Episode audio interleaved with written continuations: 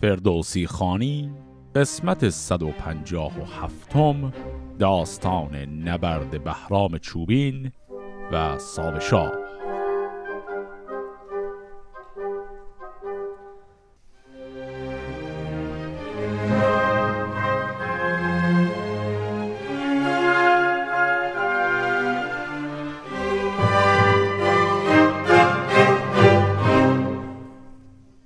انتهای قسمت قبل دیدیم که رجزخانی های ساب شاه و بهرام چوبین برای هم به اونجا رسید که هر دو آرایش جنگ گرفتند و ساب شاه یک پیغام طولانی به بهرام چوبین داد که در اون بهش گفت اگر تسلیم بشی و زینهار بخوای من به تو مقامه خیلی بالایی در لشکر خودم میدم.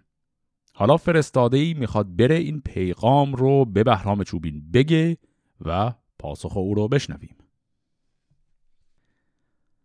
فرستاده گفت و سپهبد شنید. به پاسخ سخن تیره آمد پدید.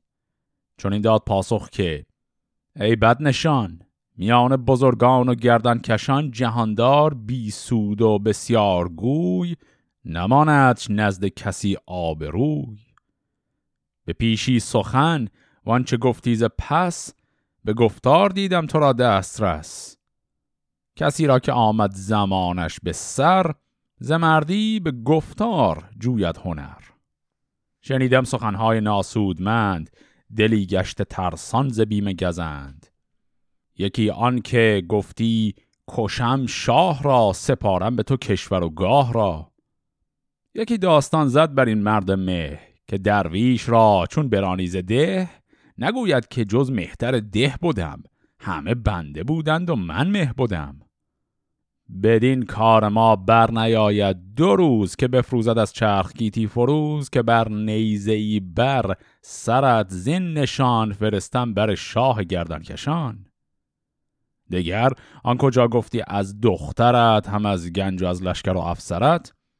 مرا از تو آنگاه بودی سپاس تو را خواندمی شاه نیکی شناس که دختر مرا دادتی آن زمان که از تخت ایران نبردی گمان.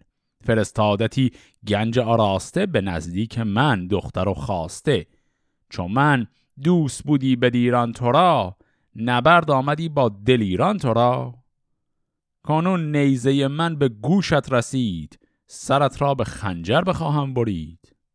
چو رفتی سر و تاج و گنجت مراست همان دختر و برد رنجت مراست. دگران که گفتی فزون از شمار مرا مرد و پیل است و اسب و سوار. بر این داستان زد یکی نامدار که پیچان شدن در صف کارزار که چندان کند سگ به تیزی شتاب که از کام او دورتر ماند آب. ببردند دیوان دلت راز راه که نزدیک شاه آمدی رزم خواه. به پیچیز پادفره ایزدی هم از کرده کارهای بدی. دگران که گفتی مرا کهترند بزرگان که با تاج و با افسرند همه شارستانهای گیتی مراست زمانه بر این بر که گفتم گواست. سوی شارستانها گشاده است راه چه کهتر بر این راه پوید چه شاه. اگر تو بکوبی در شارستان به شاهی نیابی مگر خارستان.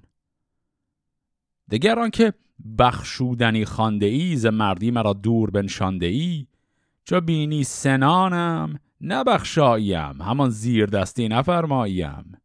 سپاه تو را کام و راه تو را همان زنده پیلان و گاه تو را چو صف برکشیدم ندارم به چیز.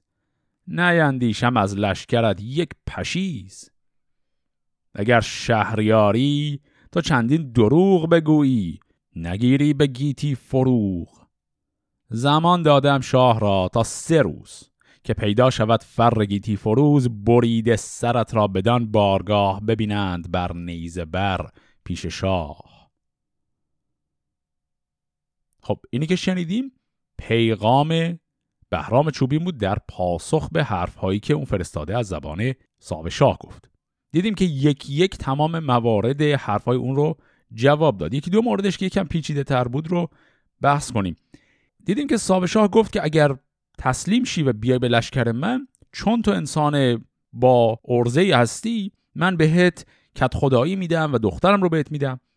ایشون در جواب گفت که اگر تو دوست و یاور سپاه کشور ما بودی هم پیمان بودی با ما در اون صورت خیلی هم خوب بود که من به عقد دخترتو در بیام و این صحبت ها اما الان که دشمن مایی کاری که من می‌کنم اینه که می‌ذارم تو رو می‌کشم بعدم اگر خواستم خودم دیگه دخترت رو می‌گیرم.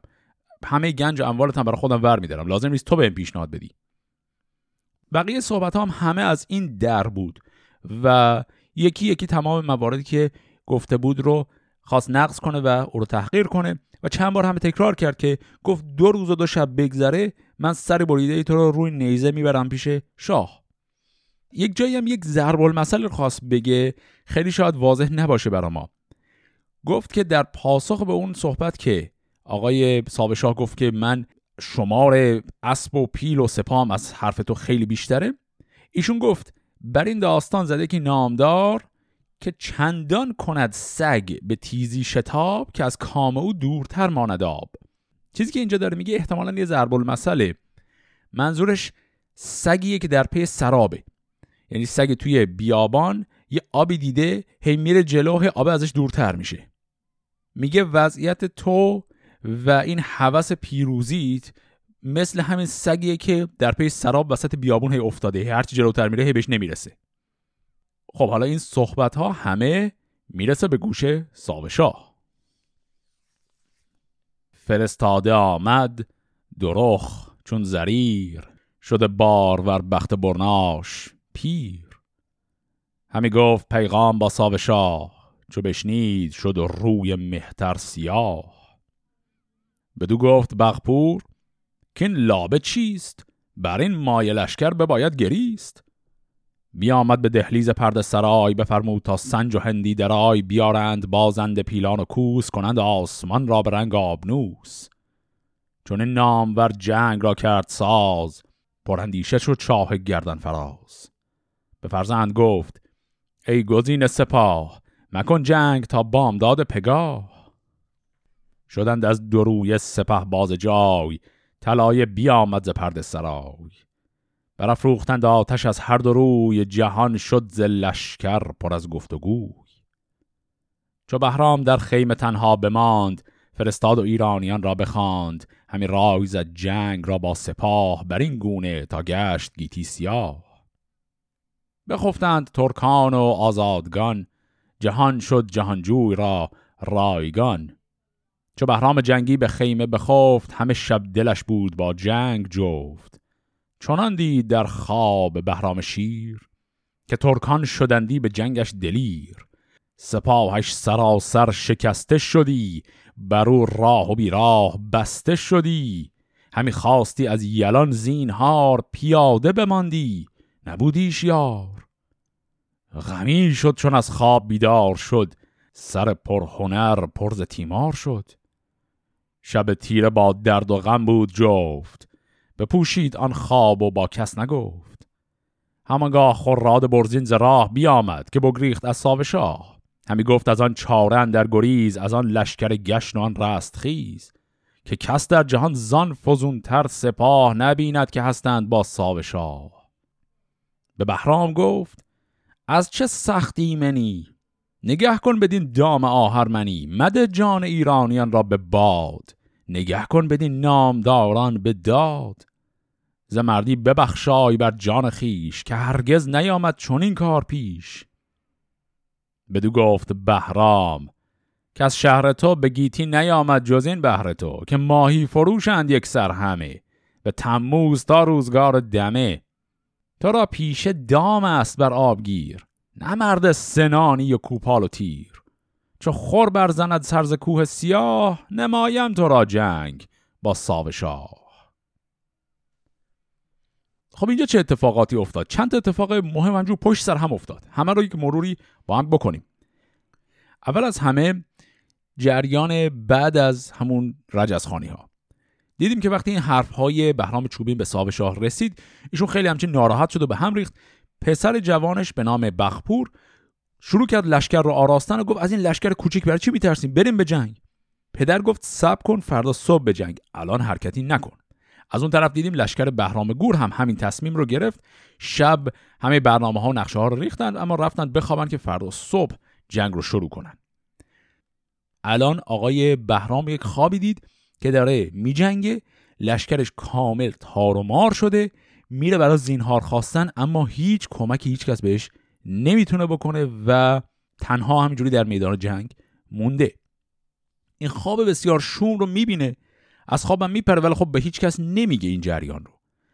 این خواب عجیبی که الان بهرام دید تعبیرش رو یه ذره جلوتر در همین قسمت خواهیم دید و تعبیرش دقیقا اون چیزی که الان فکر می‌کنیم نیست. یک کلک جالبی در این خواب هست که همین قسمت کمی جلوتر بهش می‌رسیم. اما بعد از این خواب می‌بینیم که آقای خراد برزین سر کلش پیدا میشه. همون خراد برزینی که در قسمت قبل دیدیم معمور شده بود کلک شاه رو پیاده کنه به نفع بهرام و بعد خودش فرار کرده بود. حالا که فرار کرده بالاخره رسیده به خیمگاه بهرام. بعد خب خراد برزین چون اونجا در خیمگاه دشمن بوده کل ارتش سابشاه رو دیده. رو کرد خطاب به بهرام گفت اینا خیلی بزرگتر از این حرفها هستن. علکی کل این لشکر خودتو به کشتن نده. در پاسخ هم بهرام او رو تحقیر می‌کنه. شکلی که بهرام حرف می‌زنه جالبه چون برمیگرده میگه که تو اصلا سردار و لشکری نیستی. تو از شهری میای که همه ماهی فروشن اونجا. و تو بهتر همین پاشه بری ماهی فروشی تو بکنی. کار جنگ رو بسپار به آدمای مثل من. اینجا یه اصطلاحی گفت. گفت که که ماهی فروشند یک سر همه به تموز تا روزگار دمه. دمه یعنی سرما. روزگار دمه یعنی روزگار سرما. پس تموزم که خب یعنی وسط تابستون. میگه یعنی تو از شهری میای که همه آدما سر تا سر سال از تابستون تا زمستون شغلشون ماهیگیری و ماهی فروشیه. تو که بلد نیستی این کارا رو. بسپار به من. اینم باز ادامه همون اخلاقیه که خیلی مختصر گفته شده بود درباره بهرام چوبین. توی دو قسمت پیش که اون پیشگویی رو از زبان مهران شتات شنیدیم یکی از خصلت هایی که اونجا برای بهرام چوبین گفته شده بود این بود که ایشون آدم خیلی تندگویی هست. الان مثال تندگوییش اونجا داریم می‌بینیم. کلا آدمیه که خیلی با ملایمت با کسی حرف نمی‌زنه. همه حرف زدناش چه با دشمن چه با دوست همین شکلیه. خب الان دیگه شب به پایان می‌رسه و صبحش می‌خواد برسه و جنگ شروع بشه.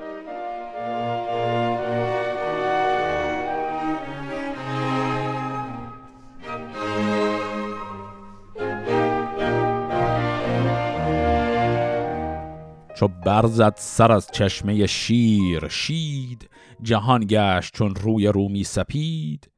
بزد نای روئین و برشد خروش زمین آمد از نعل اسپان به جوش. سپه را بیاراست و خود برنشست یکی گرز پرخاش دیده به دست. شمردند بر میمنه سه هزار زرهدار و کار آزمود سوار. فرستاد بر میسره همچون این سواران جنگی و مردان کین. به یک دست بر بود ایزد گشسب که بگذاشتی آب دریا بر اسب.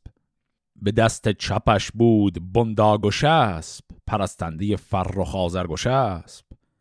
پس پشت ایشان یلان سینه بود سپاهی که در جنگ دیرینه بود. به پیشندرون بود همدان گشسب که در نیزدی آتش از سنب اسب. ابا هر یکی سه هزار از یلان سواران جنگی و سنگی دلان. خروشی برآمد ز پیش سپاه که ای گرزداران زرین کلاه. ز لشکر کسی کو گریزد ز جنگ اگر شیر پیش آیدش گر پلنگ. به یزدان که از تن ببرم سرش به داتش بسوزم تن بی برش. خب اینجا هم داریم آرایش نظامی لشکره بهرام چوبین رو می‌بینیم.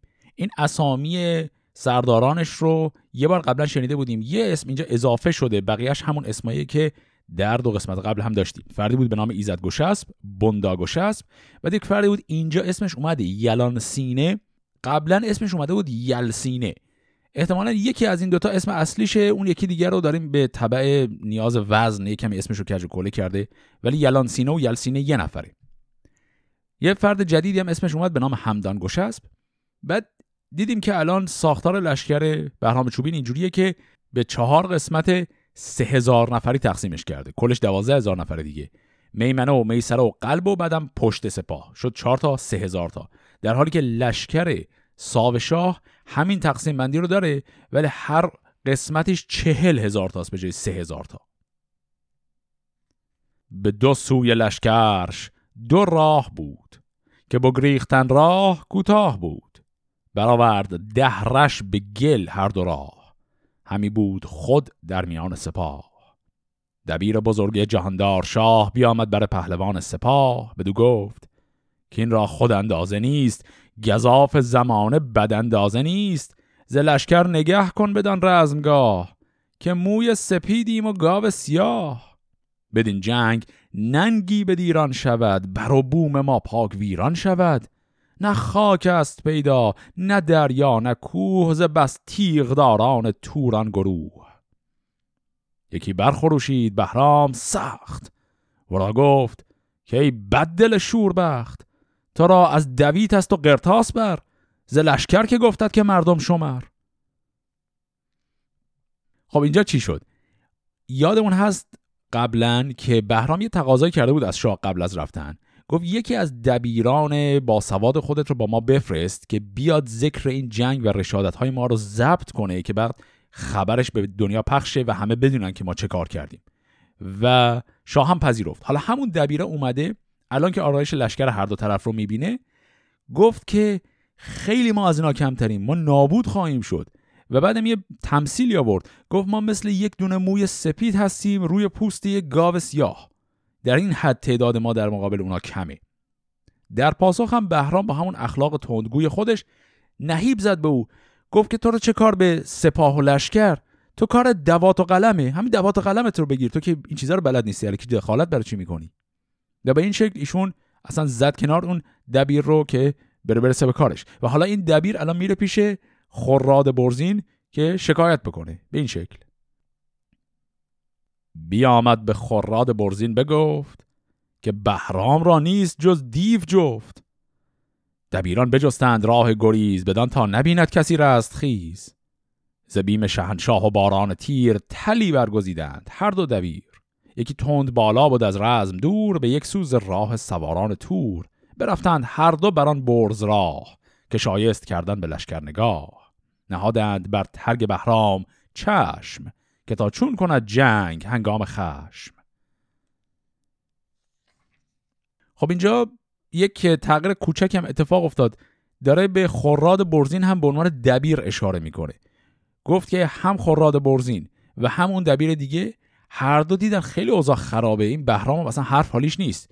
ول کردن رفتن عقب که حداقل تو جنگ خودشون بیچاره نشن. یک تپه مانندی بلندی مانندی پیدا کردن که بر هر دو لشکر اشراف داشت و از هر دو هم دور بود.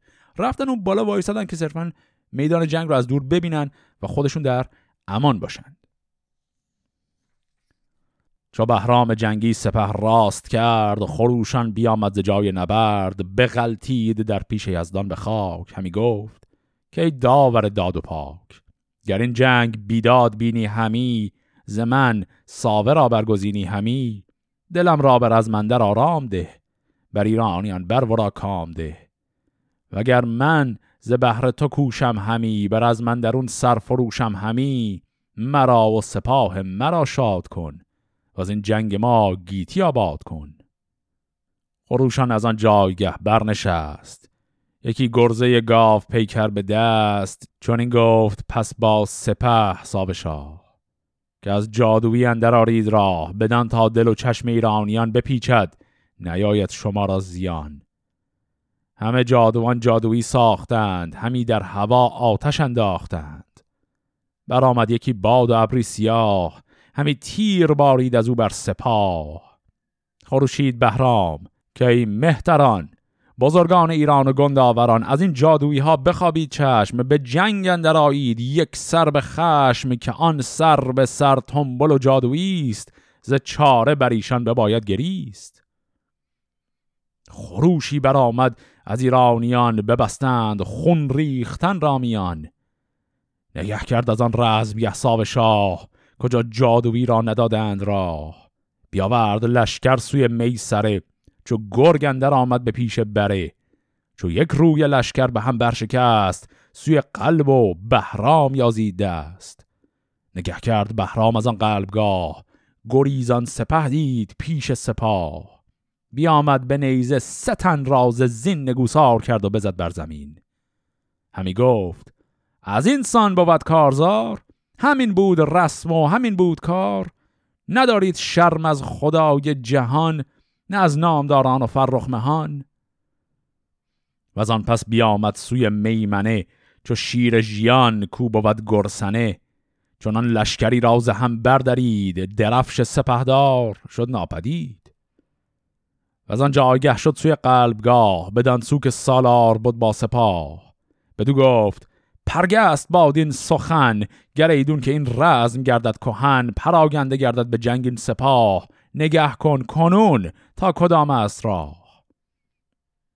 برفتند و جستند و راهی نبود که از آن راه شایست بالا نمود چون این گفت با لشکرارای خیش که دیوار ما آهنین است پیش هر آن کس که او رخنه داند زدن ز دیوار بیرون تواند شدن شود ایمن و جان به دیران برد به نزدیک شاه دلیران برد.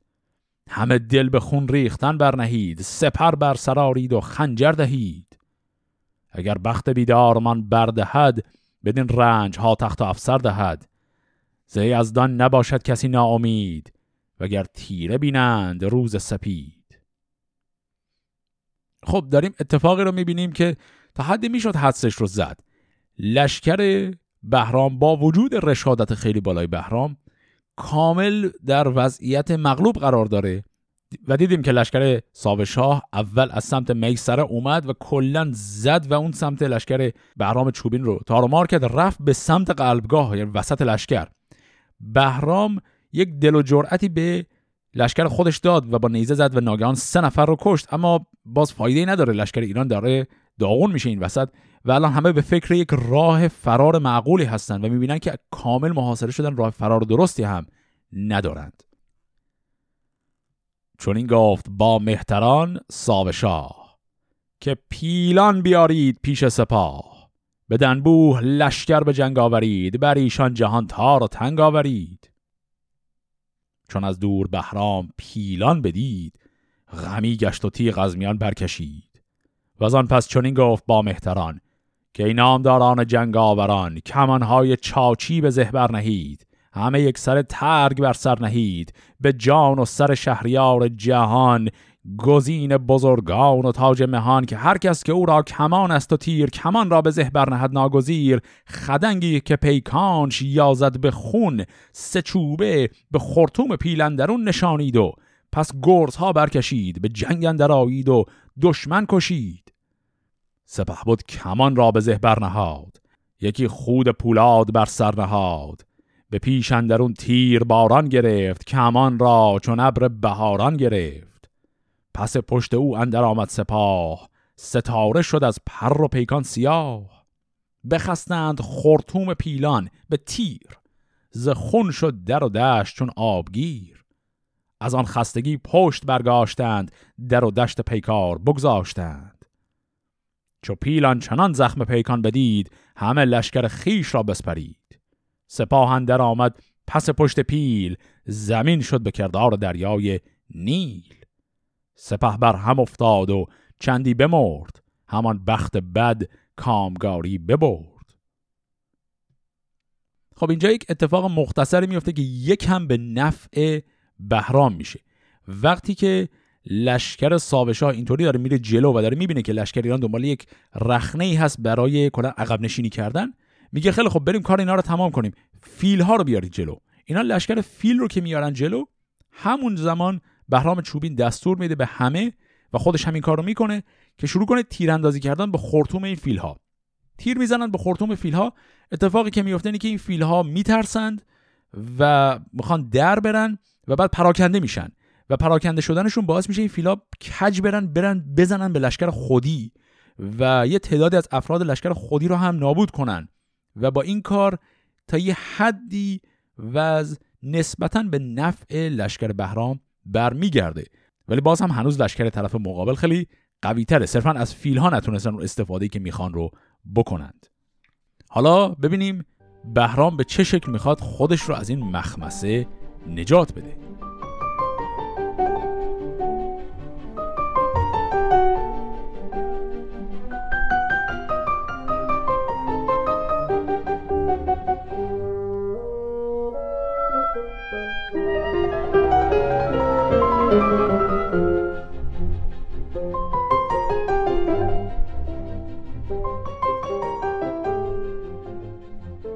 تلی بود خرم بدان جایگاه.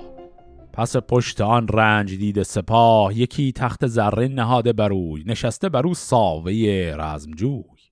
سپه دید چون کوه آهن روان همه سر پر از گرد و تیر روان. پس پشتشان زند پیلان مست همی کوفتند آن سپه را به دست. پر از آب شد دیده ساو شاه بدان تا چرا شد هزیمت سپاه؟ نشست از بر تازی اسپی سمند همی تاخت ترسان ز بیم گزند. پس ساوه بهرام چون پیل مست کمندی به بازو کمانی به دست. به لشکر چنین گفت که ای سرکشان ز بخت بد آمد بر ایشان نشان. نه هنگام راز است و روز سخن بتازید با تیغ های کهن. بر ایشان یکی تیر باران کنید بکوشید و کار سواران کنید. بران تل برآمد کجا صاف شاه همی بود بر تخت زربا کلاه. ورا دید بر تازی چون هزبر همی تاخت در دشت برسان ابر. خدنگی گزین کرد پیکان چون آب نهاده برو چار پر عقاب. بمالید چاچی کمان را به دست به چرم گوز نندر آورد شست. چو چپ راست کرد و خم آورد راست خروش از خم چرخ چاچی بخواست. چو سوفارش آمد به نزدیک گوش ز شاخ گوزنان برآمد خروش. چو بوسید پیکان سرانگشت اوی گذر کرد از مهره پشت اوی. سر ساوه آمد به خاک اندرون به زیرندرش خاک شد جوی خون. شدن نام بر شاه و چندان سپاه همان تخت زرین و زرین کلاه. چون این است کردار گردان سپهر. نه نامهربانیش پیدا نه مهر. نگر تا ننازی به تخت بلند. چون ایمن شوی دور باش از گزند. خب اینجا اتفاق بسیار مهم و جالبی افتاد. دیدیم که وقتی این فیل ها زدن به لشکر خودی و لشکر کلا آرایشش ریخ به هم ساوشاه قبلش رفته بود یک تخت زرینی گذاشته بود بالا یک تپه مانندی داشت کل لشکر رو نگاه می‌کرد و دستور می‌داد ببینید به چه شکل جلو میرن وقتی دید که این فیل ها زدن کارا خراب کردن و گسسته شد کلا اون نظام لشکرش ساوشاه هم سری برای اینکه جمع جور کنه قضیه رو سوار اسبش شد از اون تل اومد پایین که شروع کنه دستور دادن و لشکر رو به آرایش درست برگردوندن. همون لحظه بهرام چوبین رفت بالای همون تل و دید که صاحب با اسبش داره میره فرصت رو مناسب دید تیری برداشت و با یک تیر زد و صاحب رو در حال حرکت روی اسب به زمین انداخت رو او رو با همون یک تیر کشت. و به این شکل جنگی که کلا مسیرش در جهت شکست ایرانیان بود با کشتن سردار لشکر توران جهتش کاملا تغییر کرد. برای بعضی از شما شاید این جالب باشه که این ابیاتی که ما اینجا خوندیم ابیات خیلی معروفی هستند دلیلش هم اینه که در بسیاری از نسخ و تصحیح های شاهنامه غیر از تصحیحی که من می‌خونم که همون تصحیح خالقی مطلق هست این ابیات رو به اشتباه گذاشتن توی داستان معروف رستم و اشکبوس این ابیات جای درستشون همین جایه و ربطی به رستم و اشکبوس هم نداره. این یک اشکالی بوده که در نسخ خطی به وجود اومده بوده و تصحیح درستتر و معقولترش اینها رو در جای درستش میشونه که همین جای داستانه. حالا ببینیم با مرگ ناگهانی ساو شاه سرنوشت جنگ به چه سمتی میره. چو بهرام جنگی رسیدن روی کشیدش بران خاک تفته به روی.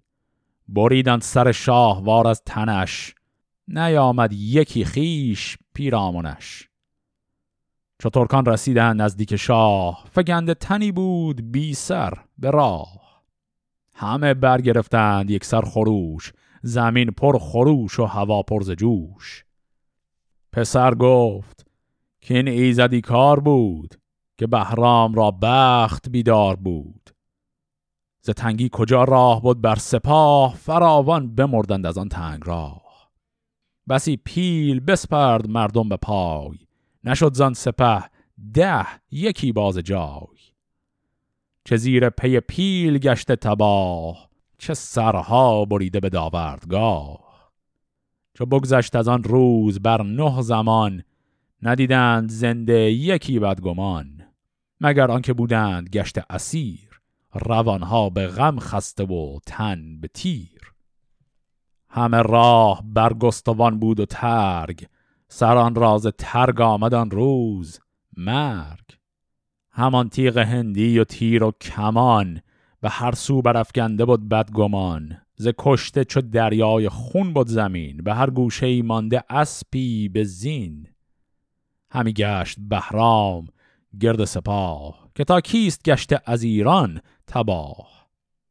و آن پس به خراد برزین بگفت که یک روز با رنج ما باش جفت. نگه کن که از ایرانیان کشته کیست که از آن درد ما را بباید گریست. و هر جای خراد برزین بگشت به هر پرده و خیمه ای برگذشت. کم آمد زلشکر یکی نامور که بهرام بود نام آن پرهنر. ز تخم سیاوش گوی مهتری سپه بود نژادی سواری سری. همی رفت و جوینده چون بیهوشان مگر زو بیابد به جایی نشان. تن خسته و کشته چندی کشید ز بهرام جایی نشانی ندید. دیدیم که لشکر تورانیان بعد از مرگ سردارشون کلا تار و مار میشه. یعنی اون آرایش خودش رو کامل از دست میده. اون وضعیتی که فیلها در آورده بودن تاثیر خودش رو می‌گذاره. تعداد زیادی از این افراد لشکر خودی اصلا به وسیله همون فیلهای خودشون از پادر میان. بقیه هم یا اسیر میشن یا فرار می‌کنن یا کشته میشن و کلا این جنگ عملا دیگه تمام میشه. و وقتی جنگ تمام شده بهرام داره میگرده توی لشکر خودش ببینه خب کیا از لشکر خودی کشته شدن. و به خراد برزین میگه بگرد ببین از بزرگان لشکر ما کی از بین رفته؟ میگرده و یک فرد رو پیدا نمی‌کنه. حد می‌زنن کشته شده حالا دنبال جسدش دارن میگردن. گفت که اون فرد هم اسمش هست بهرام. و گفت که بهرامی که از تخم سیاوشه. حالا اینجا این نکته رو هم باید در ذهن داشته باشیم. این سیاوشی که اینجا داره میگه ربطی به سیاوشی که پسر کیکاووس بود و پدر کیخسرو بود نداره. چون اون سیاوش که شاهزاده بود خب دو تا پسر که بیشتر نداشت هر دو هم سرنوشتشون رو دیدیم. فرود که همون جوان مرگ شد کشته شد که خسرو هم هیچ فرزندی نداشت و خودش هم غیب شد و رفت به آسمون. بنابراین از اون سیاوش که اصلا فرزندی نمونده. این یه سیاوش دیگریه. صرفا یکی از بزرگانه. بنابراین فردی هست به نام بهرام که از نواده یک فرد دیگری هست به نام سیاوش. این یکی از سرداران هست که الان پیداش نمی‌کنن. این آقای بهرام سیاوش نژاد کسی که اسمش یه بار قبلا در همین داستان اومد اونجایی که اسم سرداران بهرام چوبین رو شنیدیم که ایزد گشسب و بندا گشسب اینا بود یکی دیگه هم بود به اسم بهرام بهرام. این بهرام بهرام همین بهرام سیاوش نژاد. اینا دوتا یه آدمن. پس این آقای بهرام سیاوش نژاد ایشون الان پیداش نمی‌کنن. حد می‌زنن کشته شده و حالا می‌خوان بگردن دنبال جسدش. سپهدار از آن کار شد دردمند. همی گفت زار ای گو مستمند. زمانی برآمد پدید آمد اوی در بسته را چون کلید آمد اوی. ابا سرخ ترکی بودی گربه چشم تو گفتی دل آزرده دارد به خشم. چو بهرام بهرام را دید گفت که هرگز مبادی تو با خاک جفت. از آن پس بپرسید از آن بد کنشت که ای دوزخی روی دور از بهشت چه مردی و زاد و نژاد تو چیست که زاینده را بر تو باید گریست؟ چون این داد پاسخ که من جادوام ز مردی یا از مردمی یک سوام. هر آن کس که سالار باشد به جنگ به کار آیمش روزگار درنگ. به شب چیزهایی نمایم به خواب که آهستگان را کنم پرشتاب. تو را من نمودم شب آن خواب بد بدان گونه تا بر سرت بد رسد. مرا چارزان بیش بایست جست. چون نیرنگ ها را نکردم درست به ما اختر بد چون این بازگشت. همه رنج با باد هم بازگشت. اگر یابم از تو به جان زینهار یکی پرهنر یافتی دوستار. پس اینجا دیدیم که این بهرام سیاوش نژاد که از سرداران لشکر بهرام چوبین که قیبش زده بود بعد از این مدت پیداش میشه. و یه آدمی رو اسیر کرده یکی از افراد لشکر تورانی رو اسیر کرده. گفت این فردی هم که اسیر کرده چشای گربه ای داشت. اینا میرن این رو می‌گیرن میارن و بهرام چوبین استنتاقش می‌کنه. میگه تو کی هستی؟ اون فرد میگه من یک جادوگری هستم مال لشکر توران. و بعد ادعا می‌کنه که اون خوابی که دیشب تو دیدی اون خواب کار من بود. من اون خواب رو در سر تو انداختم که تو بترسی و از این جنگ فرار کنی. اما نکردی به نظر می‌رسه بخت با ما یار نبود. و بعد هم به بهرام چوبین میگه اگر به من زنهار بدی من به هر حال توانایی هایی به عنوان یک جادوگر دارم که می‌تونم در خدمت تو استفادهشون کنم. چو بشنید بهرام اندیشه کرد. دلش گشت پر درد و رخسار زرد. زمانی همی گفت که این روز جنگ به کار آیدم چون شود کار تنگ زمانی همی گفت بر ساو شاه چه سود آمد از جادویی بر سپاه. همه نیکویی ها ز یزدان بود. کسی را کجا بخت خندان بود. بفرمود از تن بریدن سرش. جدا کرد جان از تن بیبرش. چون او را بکشتند بر پای خواست چون این گفت. که داور داد و راست بزرگی و پیروزی و فرهی بلندی و دیهیم شاهنشهی نژندی و هم شادمانی ز توست.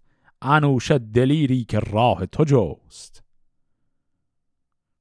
خب پس این جادوگر وقتی زنهار خواست اولش بهرام می‌ذاره فکر کرد گفت حالا بدم نیست همچین نیروی رو ما در لشکر خودمون داشته باشیم تو جنگ شاید به کارمون بیاد.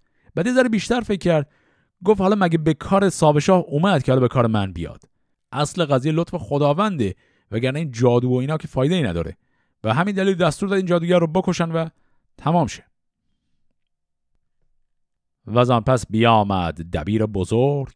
چون این گفت که پهلوان سترگ فریدون یل چون تو یک پهلوان ندید و نه کسرای نوشین روان. همت شیر مردی هم اروند و بند زمانی پناهی زمانی گزند. همه شهر ایران به تو زنده اند همه پهلوانان تو را بنده اند. به تو گشت بخت بلندی بلند. به تو زیر دستان شده بیگزند. سپه بود توی هم سپه بود نژاد خنک مام کو چون تو فرزند زاد. که فرخ نژادی و فرخ پی به هر باره فر بوم ری. پراگنده گشتند از آن جایگاه بزرگان و هم پهلوان سپاه. خب اینجا سخنان همون دبیری رو شنیدیم که با ایشون اومده بود به دستور شاه و ترسیده بود و اولش هم بهشون گفت فرار کنی و بعد خودش هم رفت عقب. حالا برگشته و داره میگه در دوره هیچ پادشاهی ما پهلوانی مثل تو نداشتیم. توی این حمد هایی که میگه یه نکته مهمی رو گفت این رو جلوتر خیلی باش کار داریم. همجور خیلی سریع گفتش و رد شد. گفت که به هر باره فر بوم ری. این ری یعنی همون شهر ری. گفت یعنی تو افتخار شهر ری هستی. آقای بهرام چوبین مال شهر ری هست. زادگاهش این شهره. و این که ایشون مال شهر ری هست بعدا در ادامه داستانهای بهرام چوبین و اتفاقاتی که بعد از اون میفته نقشه خیلی مهمی داره. پس زادگاه ایشون که مال شهر ری هست رو همجور تو ذهنمون باید داشته باشیم. خب الان که دیگه جنگ هم تمام شده بهرام شوبین می‌خواد همون کاری رو بکنه که از اول جنگ گفته بود می‌کنم. اونم این که سر بریده ساو شاه رو بفرسته برای هرمزد شاه ایران.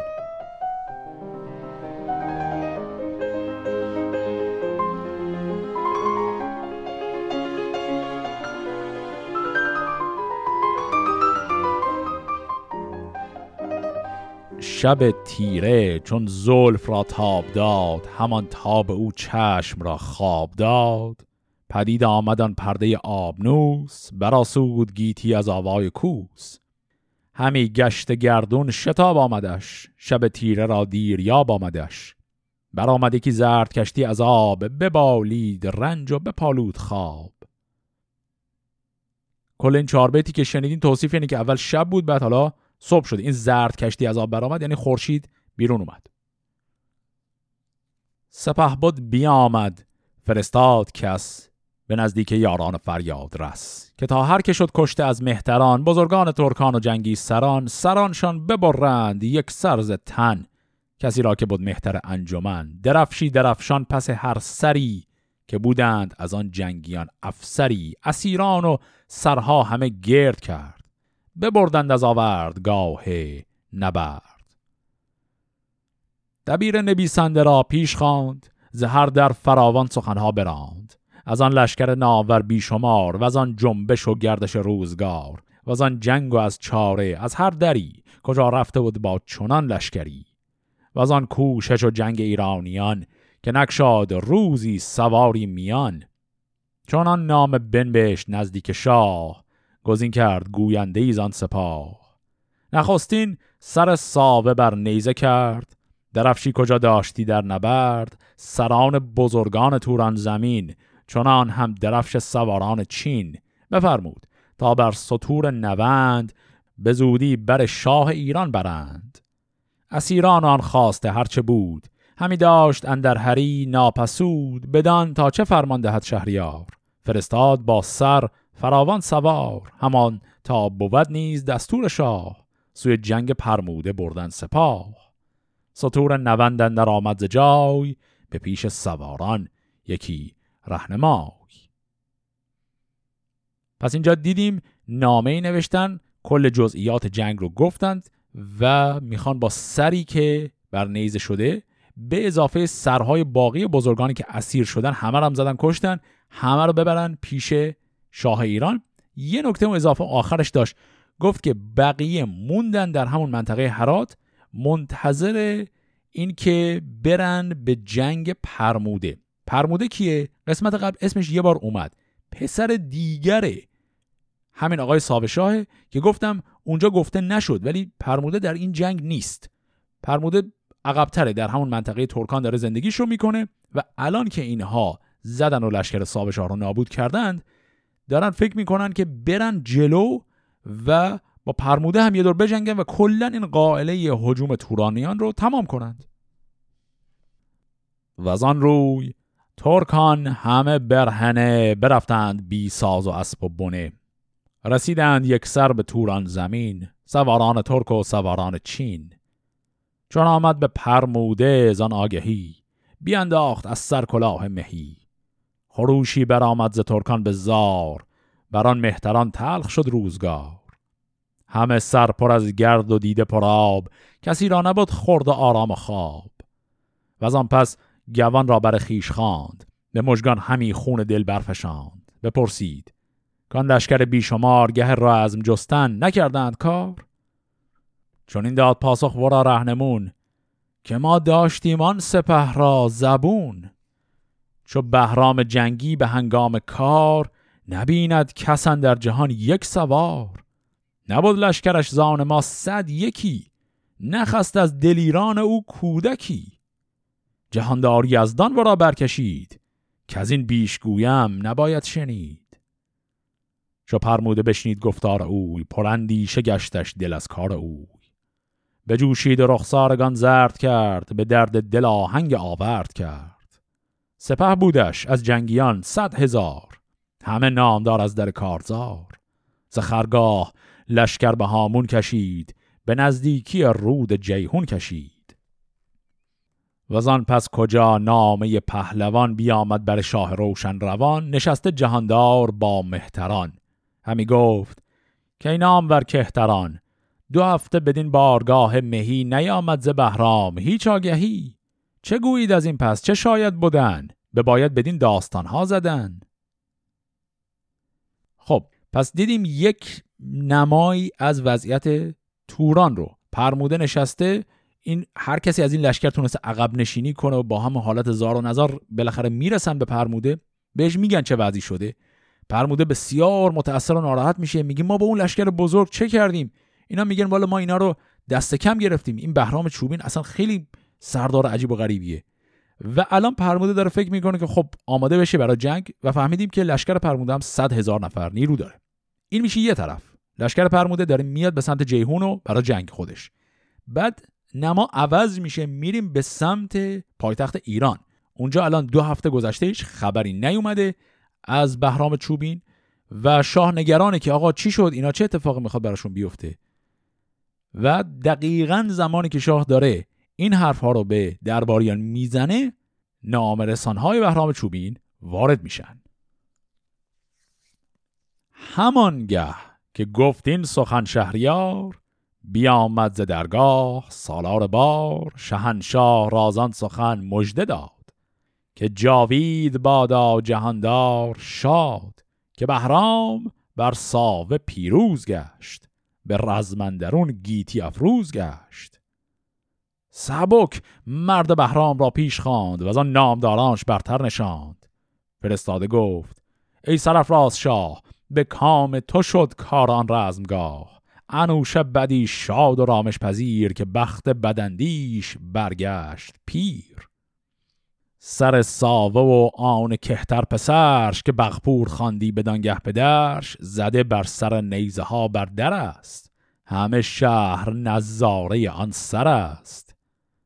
شهنشاه بشنید. بر پای خواست به زودی خم آورد بالای راست. همی بود بر پیش یزدان به پای. همی گفت که ای داور رهنمای بدندی شما را تو کردی تباه. توی آفریننده هور ماه. چون زار و نومید بودم ز بخت که دشمن نگون اندر آمد ز تخت. سپه باد نکردین نه جنگی سپاه. که یزدان بودین بندرانیک خواه. بیاورد. گنجی درم صد هزار ز گنجی که بود از پدر یادگار. سه یک زان نخستین به درویش داد. پرستندگان را درم بیش داد. سه یک دیگر از بهر آتش کده همان مهر و نوروز و جشن صده. فرستاد تا بد را دهند که در پیش آتش کده برنهند سیام بهر جایی که ویران بود رباطی که در بیابان بود کند یک سر آباد جوینده مزد. نباشد به راهن درون بیم دزد. ببخشید پس چهار سال خراج به درویشان را که با تخت آج نوشتند پس نامه از شهریار به هر کشوری سوی هر نامدار که بهرام پیروز شد بر سپاه. بریدند بی بر سر ساو شاه. پرستنده بود شاه در هفت روز به هشتم چو بفروخت گیتی فروز فرستاده پهلوان را بخواند به مهر از بر نامداران نشاند. مرا نامه را خوب پاسخ نوشت درختی به باغ بزرگی بکشت. یکی تخت سیمین فرستاد نیز. دو نعلین زرین و هر گونه چیز. زهیتال تا پیش رود برک. به بهرام بخشید و بنبهش چک. بفرمود کان خواسته بر سپاه ببخشان چه آوردی از رزمگاه. مگر گنج ویژه تن ساو شاه که آورد باید بدین بارگاه. و آن پس تو خود جنگ پرمود ساز. ممان تا شود شاه گردن فراز. هم ایرانیان را فرستاد چیز نبشته به هر شهر منشور نیز. فرستاده را خلعت آراستند پس از به کس پهلوان خواستند. فرستاده چون پیش بهرام شد سپهدار از او شاد و پدرام شد. غنیمت ببخشید پس بر سپاه جز از گنج ناپاک دل ساوشاه فرستاد با استواران خیش جهان دیده و نامداران خیش. ببردند یک سر به درگاه شاه سپه بود سوی جنگ شد با سپاه. پس دیدیم وقتی خبر پیروزی می‌رسه و بعد بهش میگن که سر ساوشاه و پسرش بخپور هم بر سر نیزه دروازه شهر هست شاه خوشحال میشه شروع به دعا و زاری می‌کنه و بعد هم دیدیم که گنجهایی رو باز می‌کنه و به فقرا میبخشه و به آتشکده میبخشه و پول رو هم میده برای اینکه کاروانسراها رو آباد کنند و بعدم به یمن این پیروزی خراج چهار سال کشور رو هم میبخشه و بعد یک نامه می نویسن خطاب به بهرام چوبین. در این نامه میگن که اولا فرمان روایی اون مناطقی که الان رفتی گرفته همش مال تو. گفت که از منطقه هیتال تا رود براک اینا همش از حالا به بعد فرمان رواش خود بهرامه. بعدم گفت که تمام این گنج هایی که در این جنگ به عنوان غنیمت گرفتی غیر از گنج هایی که مال شخص صاحب شاهه. همه رو وردار برای خودت و می‌تونی پخش کنی برای سپاهیانت. و به این شکل اون گنج شخص صاحب شاه رو سوار بار کاروان کردن که بره برسه به شاه ایران. بقیه این گنج ها رو تقسیم کرد بهرام چوبین برای لشکره خودش. در نهایت هم دستور رو بهش داد که آماده شو برای جنگ با سپاه پرموده. پس جنگ بهرام چوبین با پرموده پسر ساو شاه میشه داستانی که در قسمت هفته آینده می‌خوایم شروعش کنیم. فعلا خدا نگهدار.